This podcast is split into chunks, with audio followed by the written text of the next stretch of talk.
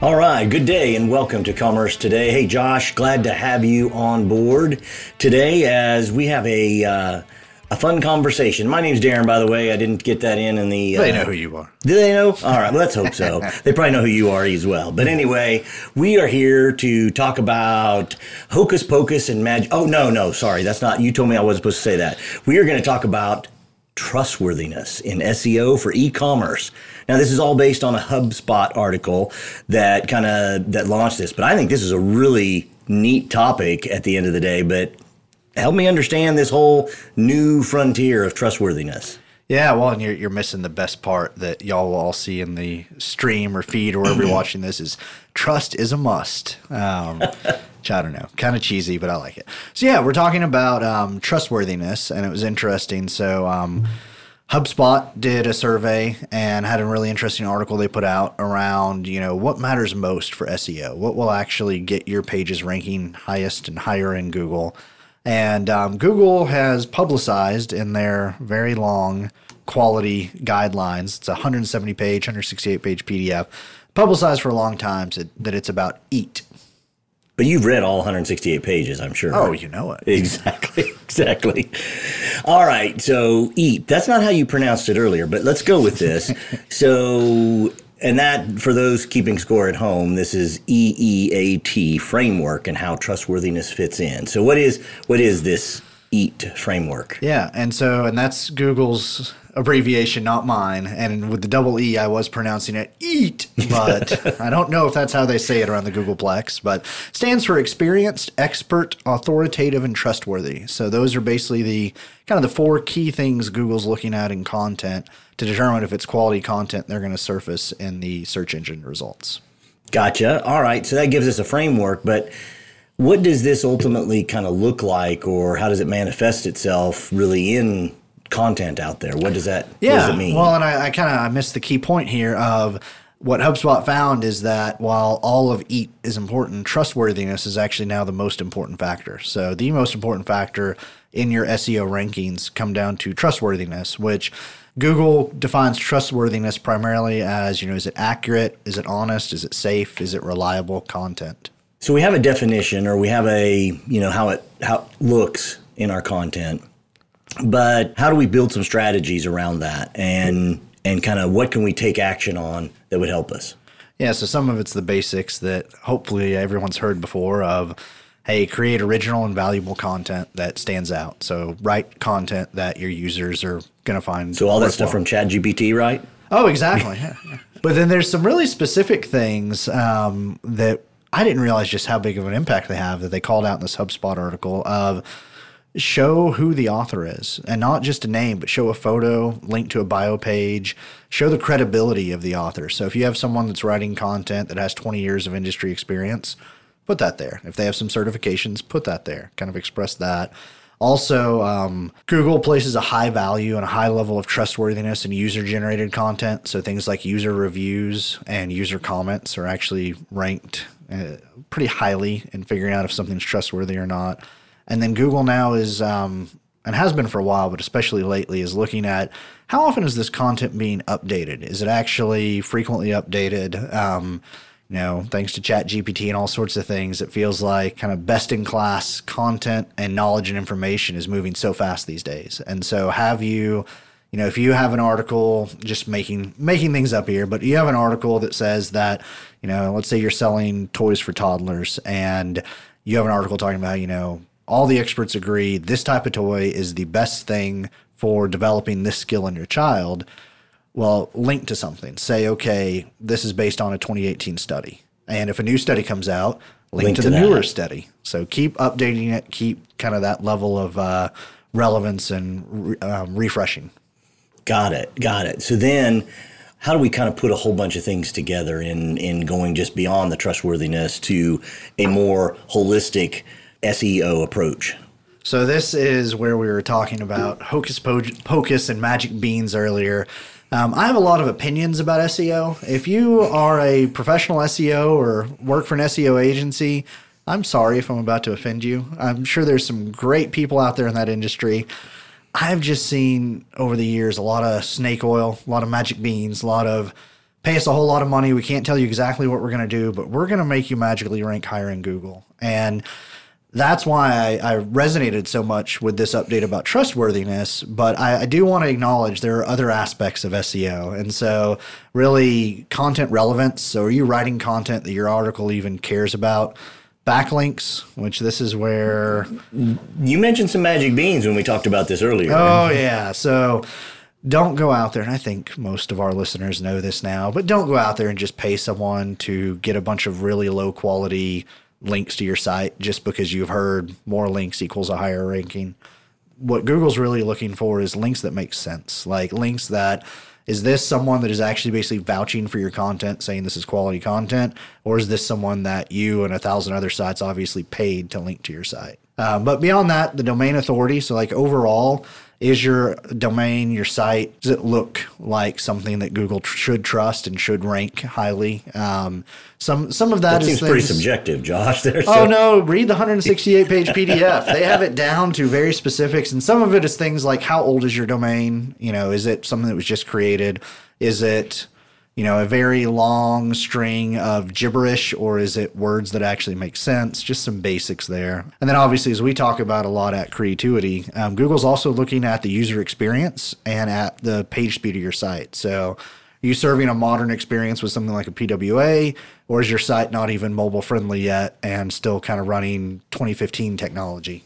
Yeah, and that definitely plays into opportunities for for merchants to consider even audits to their site and and having that opportunity to really have a review and even having a third party review. So it's not not necessarily just coming from their own look of uh, what's going on. So those all kind of are factors that come together in uh, in the overall creating that robust SEO strategy correct I mean that's kind of really what we're trying to put together correct correct so kind of moving to our um, our last kind of segment piece of this is how how do we have our merchants implement this trustworthy content in their in their e-commerce sites? Oh yeah, this is the fun part. Um, so you can implement this on your product pages, obviously. So having good, trustworthy product descriptions, having user reviews. Um, please don't do something like only show five star reviews.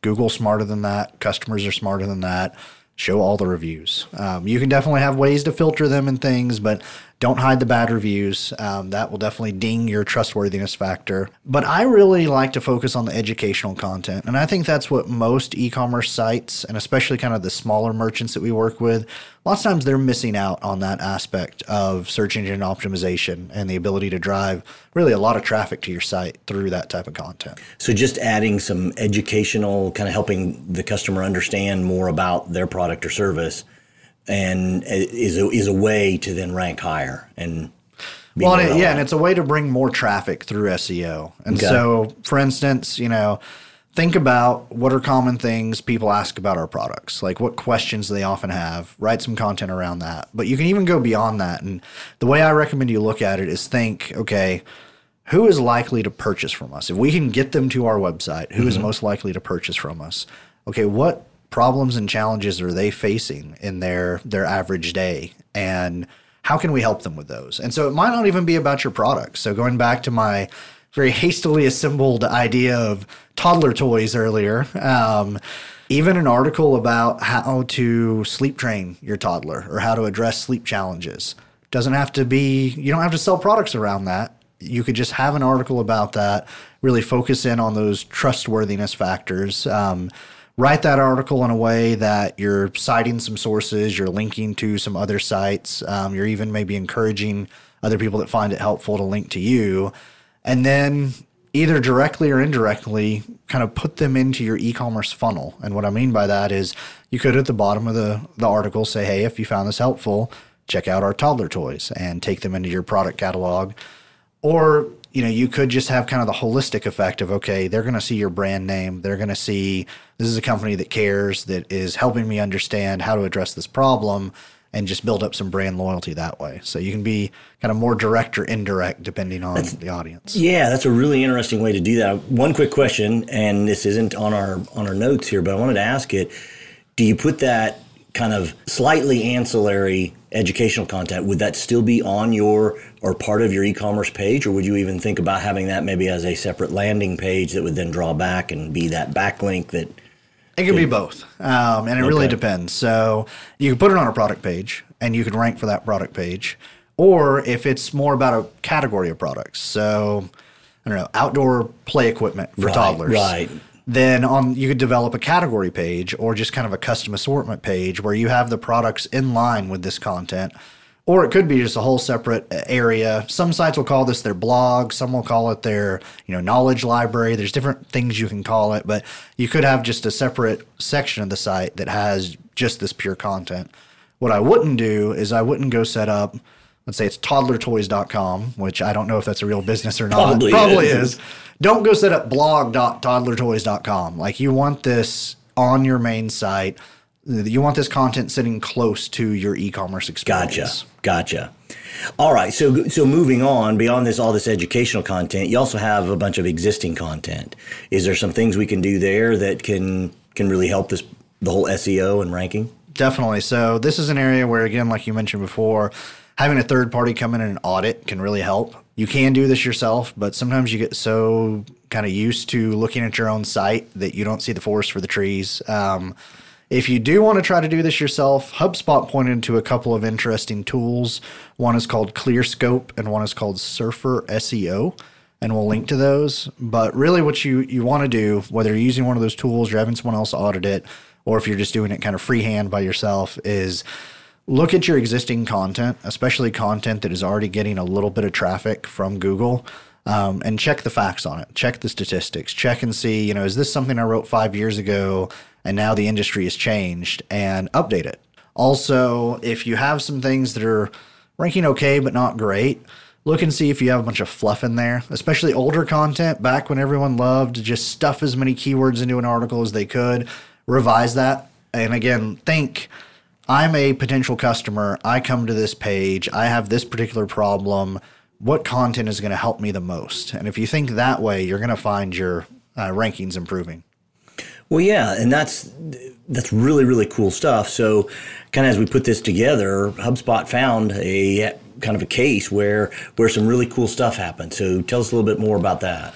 Yeah, so lots of times SEO work doesn't get prioritized. We have a lot going on as e commerce merchants and consultants. And so saying, I'm going to sit down and review all the content on our site and revise it is just not high on the list. And especially when you, you know, you usually think, oh, SEO work, it's going to take six months, it's going to take 12 months, it's going to take a long time to pay off. HubSpot found in one case where in 24 hours, organic traffic went up 3x just because someone had gone in and taken an okay page and revised it around these trustworthiness factors. Interesting. That's amazing. So, there's actions you can take right away and pulling just from this. That's amazing. That's very cool, and I hope to uh, hope to hear of some fun success stories from building out this trustworthiness. What's kind of the, your final thoughts on the importance around trustworthiness within SEO? Um, so, for a long time, Google has said, think like a user and do things that benefit the user. Like, don't worry about the search engine. Don't worry about doing specific things just for Google. Design things so that it truly meets your users' needs, and that'll help you rank. That is truer now more than ever. But I think, especially as we see Google start to uh, deploy more and more AI.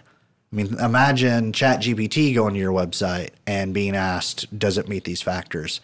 And I think Google's capabilities to figure out, are you really providing value to human beings or not?